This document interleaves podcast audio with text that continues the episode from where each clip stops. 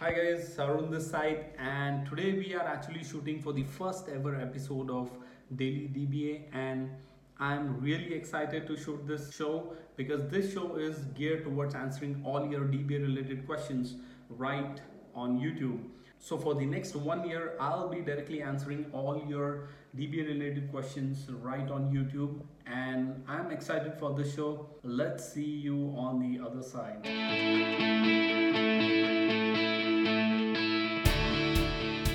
Hi guys, welcome to the Daily DBA show. I'm your host Arun Kumar and my goal with this show is to help you become an Oracle database expert. So what is Daily DBA show? Basically, I will be compiling all the questions that I get in email, messages, text or maybe WhatsApp and then answer all those questions right onto this show.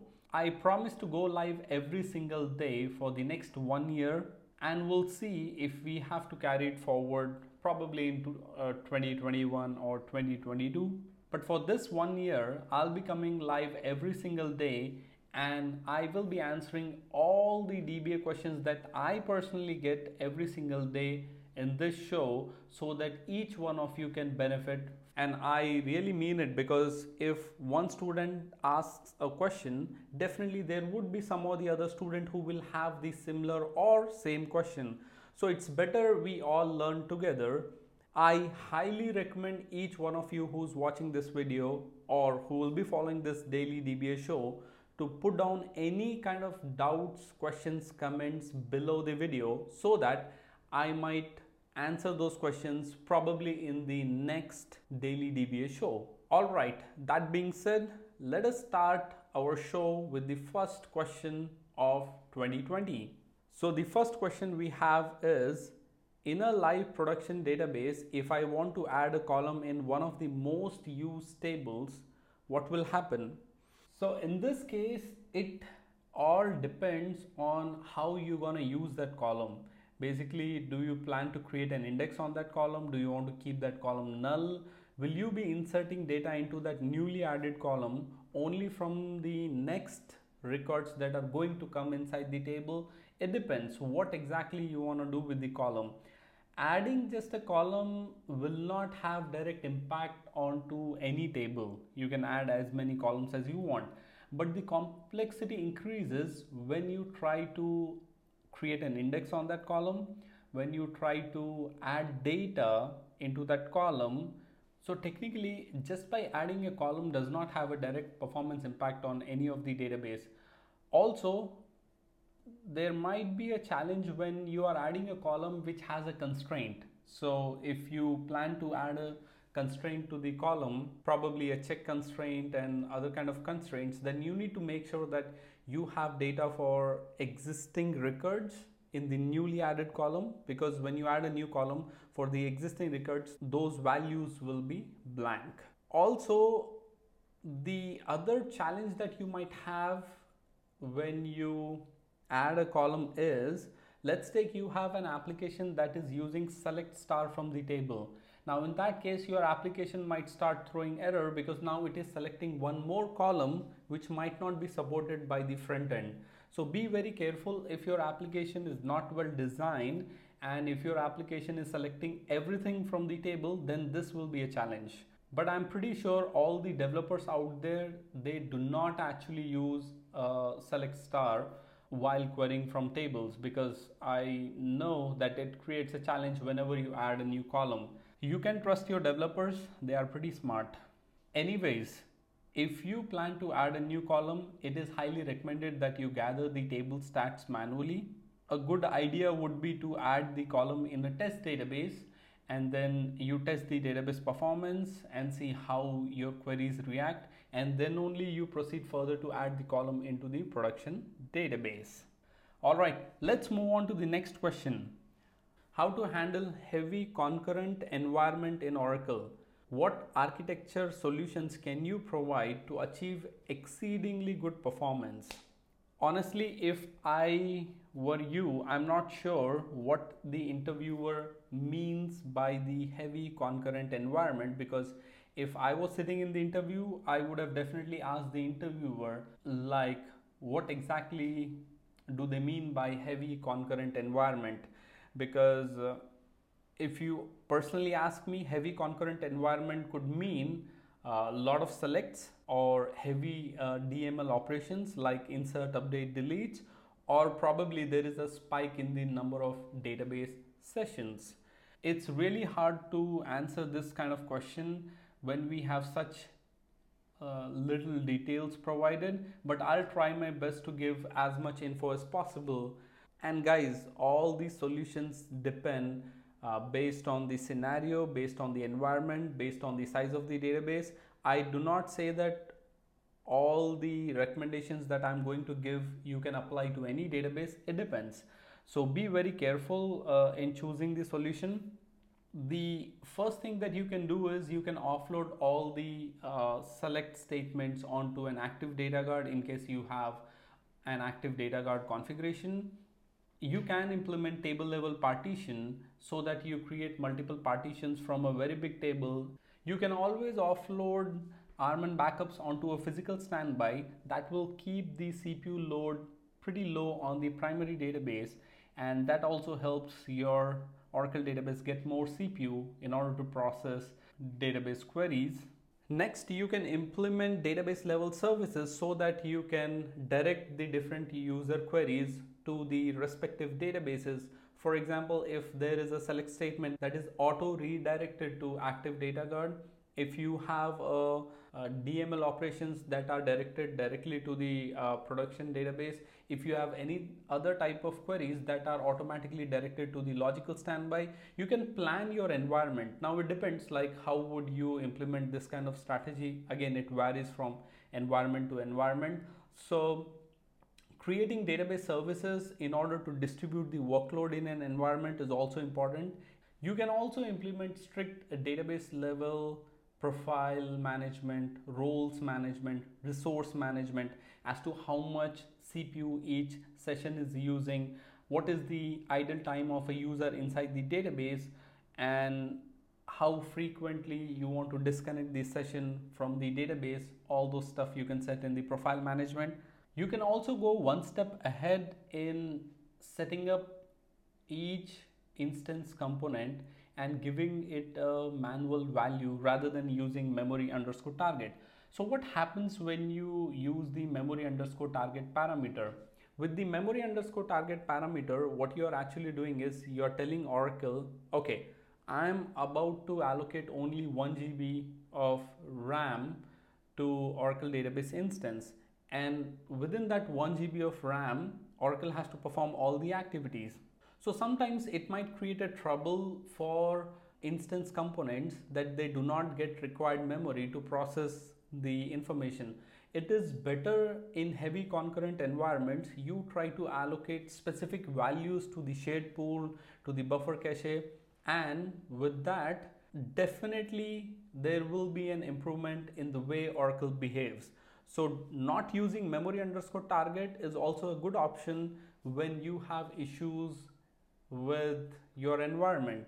Now you might have one more question like Arun, how do I define like what are the correct memory components? See, most of the times when you work on any of the applications, the application guys already know what is the good configuration of the database that is compatible with the application. So in this kind of scenario, what you can do is you can always speak to the application vendor, the person who provides the application and ask them what are your recommended memory settings for Oracle database and that will change the game. Another thing you can do is you can upgrade your database storage from normal hard disks to SSDs. Now, as we all know, SSDs are faster. So what you can recommend is you can always uh, upgrade a normal hard disk to SSD and honestly it won't be easy because you will have to take help of your storage team. You need to have a client approval in order to do it. Sometimes the NAS the network area storage that is being used in your environment it is not at all compatible with SSDs and it requires upgrade of the NAS storage. So there are multiple factors to this solution but it depends You can also upgrade the network between the application server and the database server so that let's take you have the normal network and then you upgrade it to FiberNet. Definitely the speed between the application and the database will increase and that will also help you uh, manage your heavy concurrent environment. So one important thing that I want to mention is all the suggestions that I have given. I have made a couple of assumptions so that you guys are aware of from which dimension I'm giving all the answers. So I assume that in your environment, all the SQLs are tuned and everything is working fine already.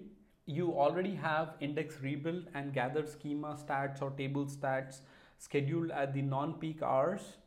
You already have database performance benchmarks determined so that by looking at those metrics you can say that when your database is performing good and when your database is performing bad and your database application is already tuned to avoid deadlocks and database locks. Now that being said i would definitely want to add a couple of more ideas over here. In case your client has no budget constraints your client says okay arun um, i mean you just give us the best solutions possible and we have the budgets uh, don't worry about the budgets then definitely i would recommend a couple of other things for an environment where you have heavy concurrent transactions.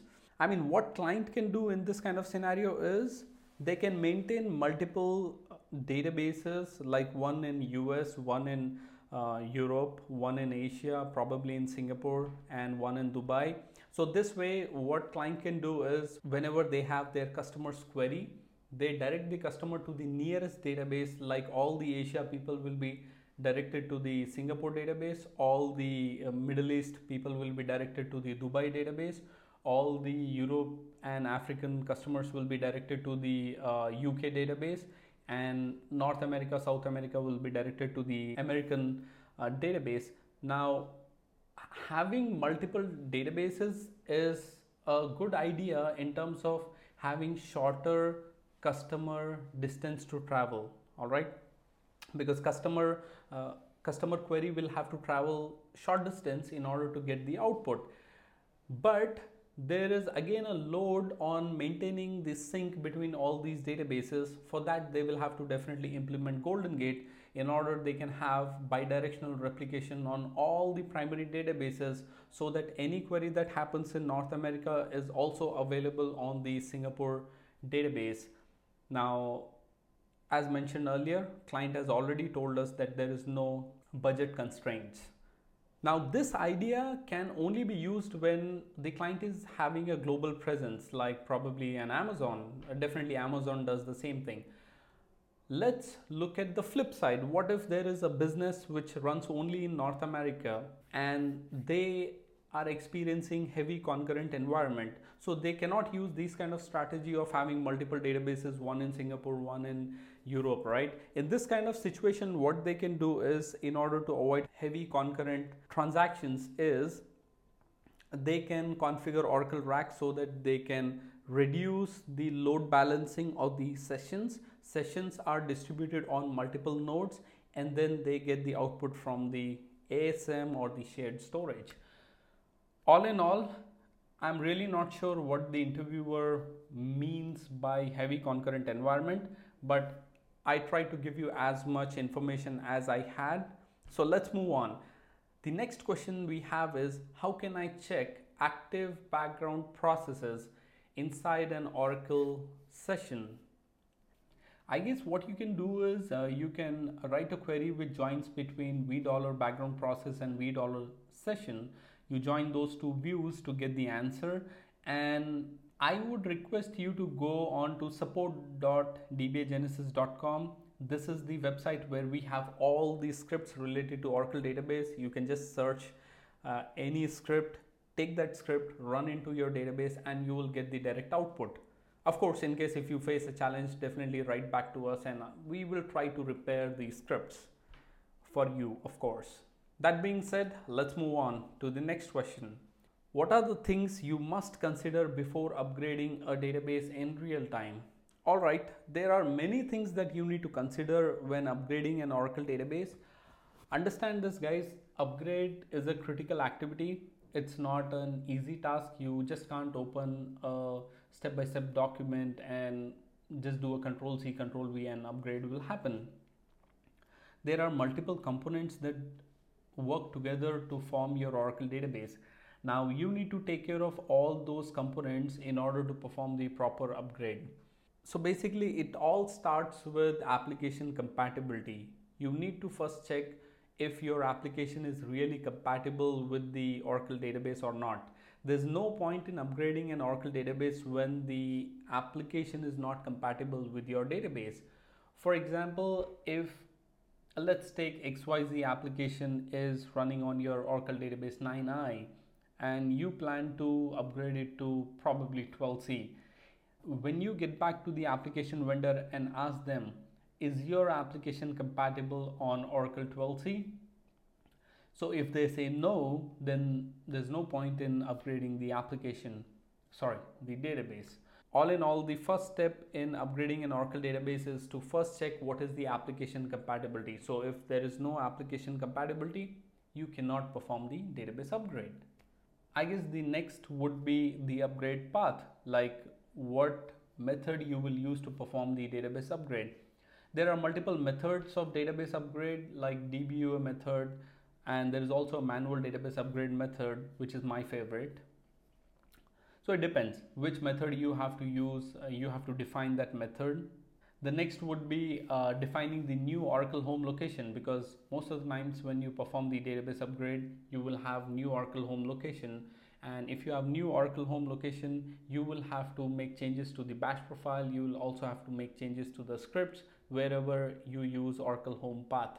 So you have to remove the old Oracle home path and uh, embed the new Oracle home path in all the scripts. Apart from the new Oracle home location, you will also have to define the rollback plan. What if your upgrade fails? How will you roll back your database? How will you get the original database back? Also, while defining the database upgrade strategy, you also have to define the backup strategy during the upgrade process, like what all stages you will be taking up the backup of the database and what if something goes wrong, how will you recover the database? Also in real time you will have to purge the recycle bin. If you don't purge the recycle bin of the database definitely your upgrade will complain. One more recommendation that i have personally is you must perform the upgrade in the test environment. And once the upgrade is successful in the test environment then only perform the upgrade in the production environment. Now you might say arun these are pretty basic stuff. What could be pretty more important things when it comes to upgrade. The most important one is to gather database stats because that will improve the performance while you perform the database upgrade. So if your database stats are up to the mark, then your database will upgrade pretty fast. I mean, it won't waste time in once again gathering the database stats. Make sure all the materialized views refreshes are completed before you plan to upgrade the database and also make sure no files inside the database are kept in begin backup mode. And also you have to make sure no file inside the database needs recovery even before performing the upgrade. And last but not least you must create a guaranteed flashback restore point because this helps you flashback to the exact current state of your database in just one shot you need not worry about the RMAN recovery. You need not worry about restoring from the RMAN backup that you had taken before the upgrade activity. Just create a guaranteed flashback restore point just before you start the upgrade activity. And once you have this flashback restore point, let's take you're performing the upgrade and over here you have an issue. You can with one just command flashback database to the guaranteed restore point before upgrade. That's the name of the restore point so flashback database before upgrade and boom you are back to the same state where you started the database upgrade I think that's the quickest way to perform a rollback in any database upgrade. All right, let's move on. What are the different upgrade methods available? Very simple, two of them I just told like DBUA database upgrade assistant is one of the upgrade methods. The other one is the manual database upgrade method which is my favorite. Also guys many people also use export import as their upgrade method but again there are limitations and constraints why you would go for export import method. I'll give you one quick example. Let's take you have Windows machine and on Windows machine you're running a small Oracle database. Now you want to upgrade the Oracle database from 11g to 12c and you also want to migrate from Oracle to probably Linux. Now in this kind of scenario it's a good idea to perform export import. So what you do is on your Linux machine you install Oracle 12c. On your Windows machine where you have 11g database you perform an export and perform an import into the 12c database which is running on Linux. So what you have done in this kind of example is you have performed the database upgrade via export and import and you have also performed the platform migration from Windows to Linux. Now in these kind of situations you might choose to go for export and import. Again guys there are limitations to export and import. Uh, I mean it's not as easy as I'm saying. Definitely in case if you want to consider export import as your upgrade method, make sure you read all the terms and conditions of the export import and then only choose this method.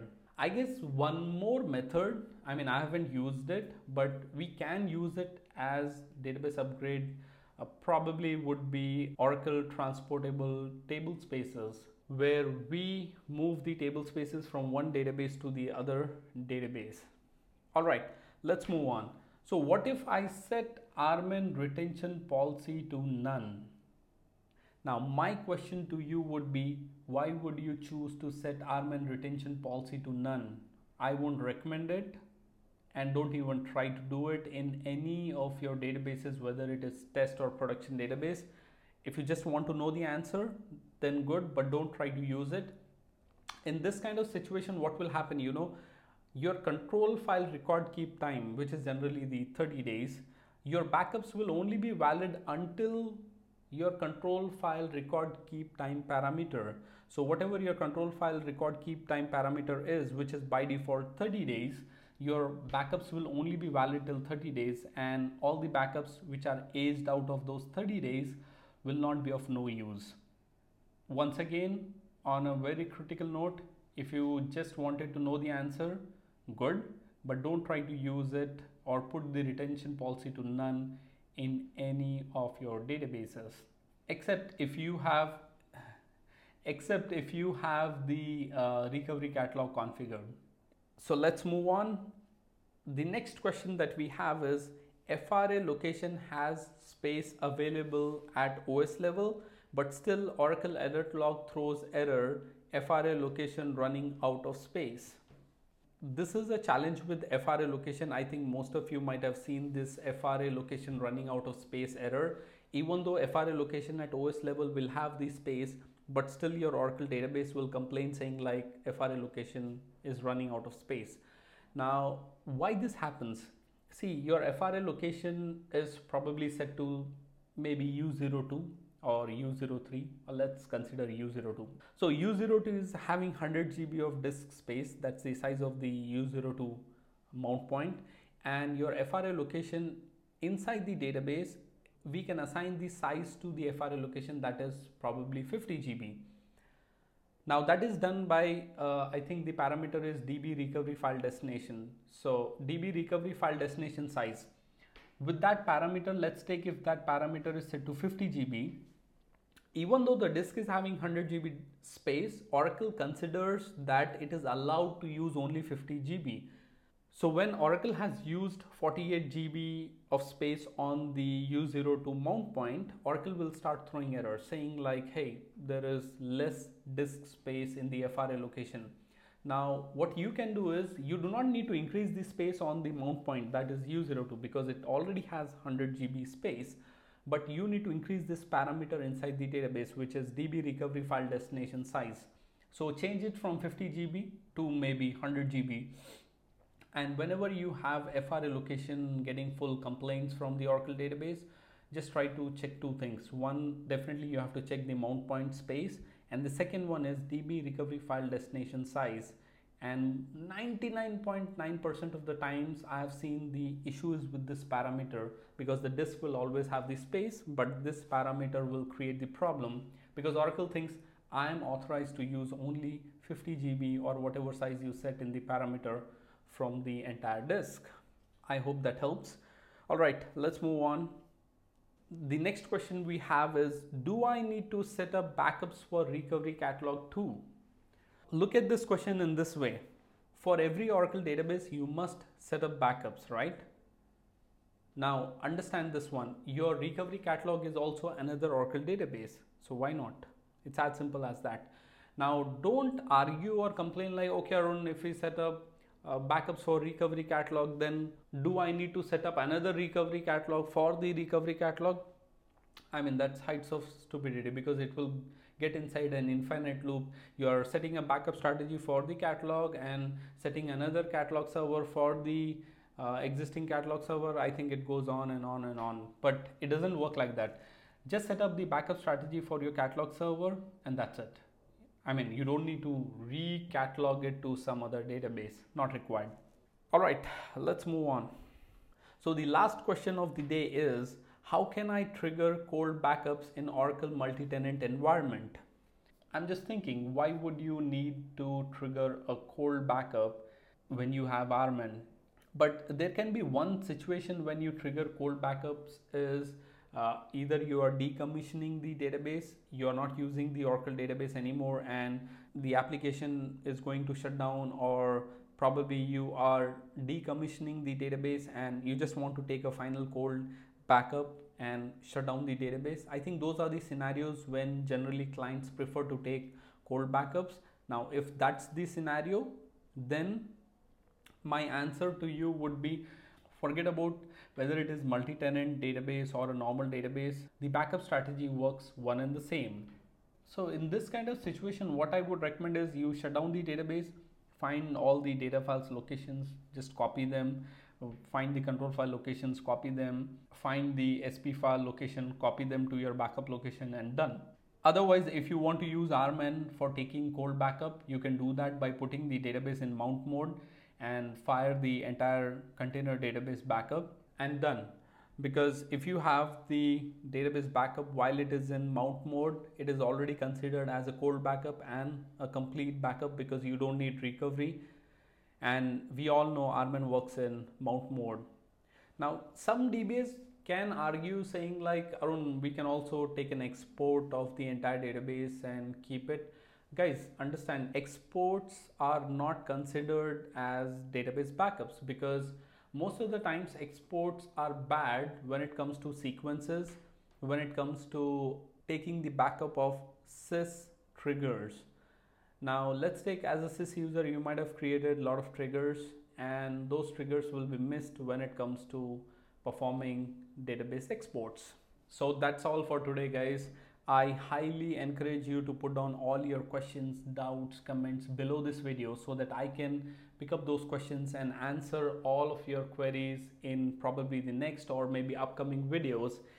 If you are listening to this via podcast, I request you to send all your questions to support at the rate dbagenesis.com. That's our email. I will try to answer as many questions as possible I apologize in advance in case if I miss some of your questions, but trust me, guys, every single question that I'll be picking up from all the emails and messages that I'll be getting, definitely each one of us will be benefited from every single question.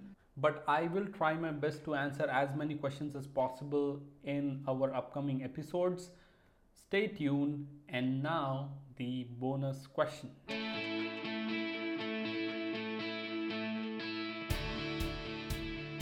all right so i have this one question which says uh, my query is running slow what can i do mm. Guys i think uh, this is an open-ended question. The biggest problem with these kind of questions is like uh, it's like my car is running slow and what could be the issue? Now there could be issue with the air pressure in the tires or there could be issue with the engine or there could be issue with the uh, driver. Maybe there is a new driver on board. So I really can't answer these kind of questions until we have more data inside the database. So I guess uh, um, I think the first thing you must check is the indexes because most of the times a lot of performance issues are resolved by database indexes or the table indexes which you are talking about and then the stats related to the schema or the table or the entire database stats. Check whether you have scripts in your environment which are gathering schema or the database stats on a regular interval like every Saturday midnight or Sunday midnight. Also check whatever the query that Oracle is complaining or the application team is complaining that it is running poorly, if that query is having any kind of join conditions, you need to work on those join conditions in order to fine tune uh, the SQL statement. Or probably not exactly but one one in 100 databases will have issues with the database buffer cache now, if that's your case, you need to look at the database buffer cache and see how it's working and see how you can tune the database buffer cache. So probably these are my recommendations and I guess guys, uh, with these kind of open-ended questions, it's really hard to give a right answer. I would recommend you whenever you are putting your questions in the comments below this video or sending me an email to support at the give me as much details as possible so that I can provide you right answers. Alright guys, I hope you enjoyed this show and also like the bonus question. Keep commenting below this video and I will see you in the next show. Bye.